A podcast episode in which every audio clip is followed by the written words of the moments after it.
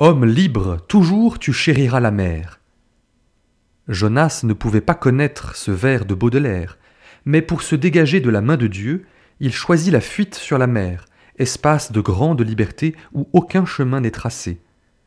Ce n'est qu'au souffle du vent conjugué au talent du marin qu'une route apparaît sur les flots.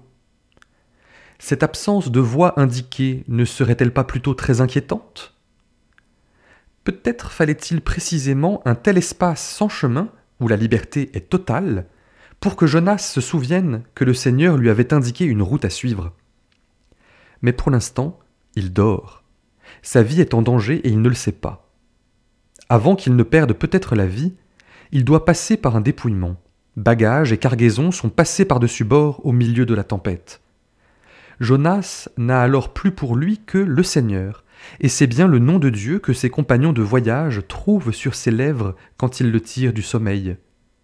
Jonas prononce une confession de foi dans le Dieu d'Israël, teintée de confiance dans ce Seigneur du ciel et de la mer, ces éléments pourtant contraires à son projet de fuite. En invoquant le nom de Dieu, Jonas est déjà en train d'amorcer sa conversion. L'ayant fui, il est prêt de tout perdre, et il reconnaît que, où qu'il aille, le Seigneur sera toujours auprès de lui. Quand il ne reste plus rien, quand le chemin n'est pas clair et que les vents sont contraires, le nom de Dieu reste la seule planche de salut.